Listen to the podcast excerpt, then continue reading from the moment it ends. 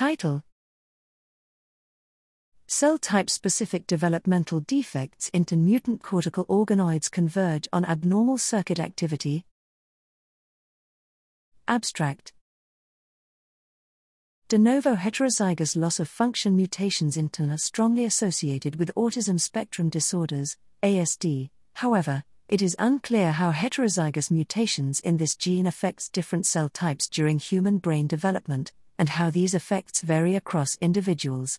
Here, we used human cortical organoids from different donors to identify cell type specific developmental events that are affected by heterozygous mutations in PTEN. We profiled individual organoids by single cell RNA seq, proteomics, and spatial transcriptomics, and revealed abnormalities in developmental timing in human outer radial glia progenitors and deep layer cortical projection neurons, which varied with the donor genetic background.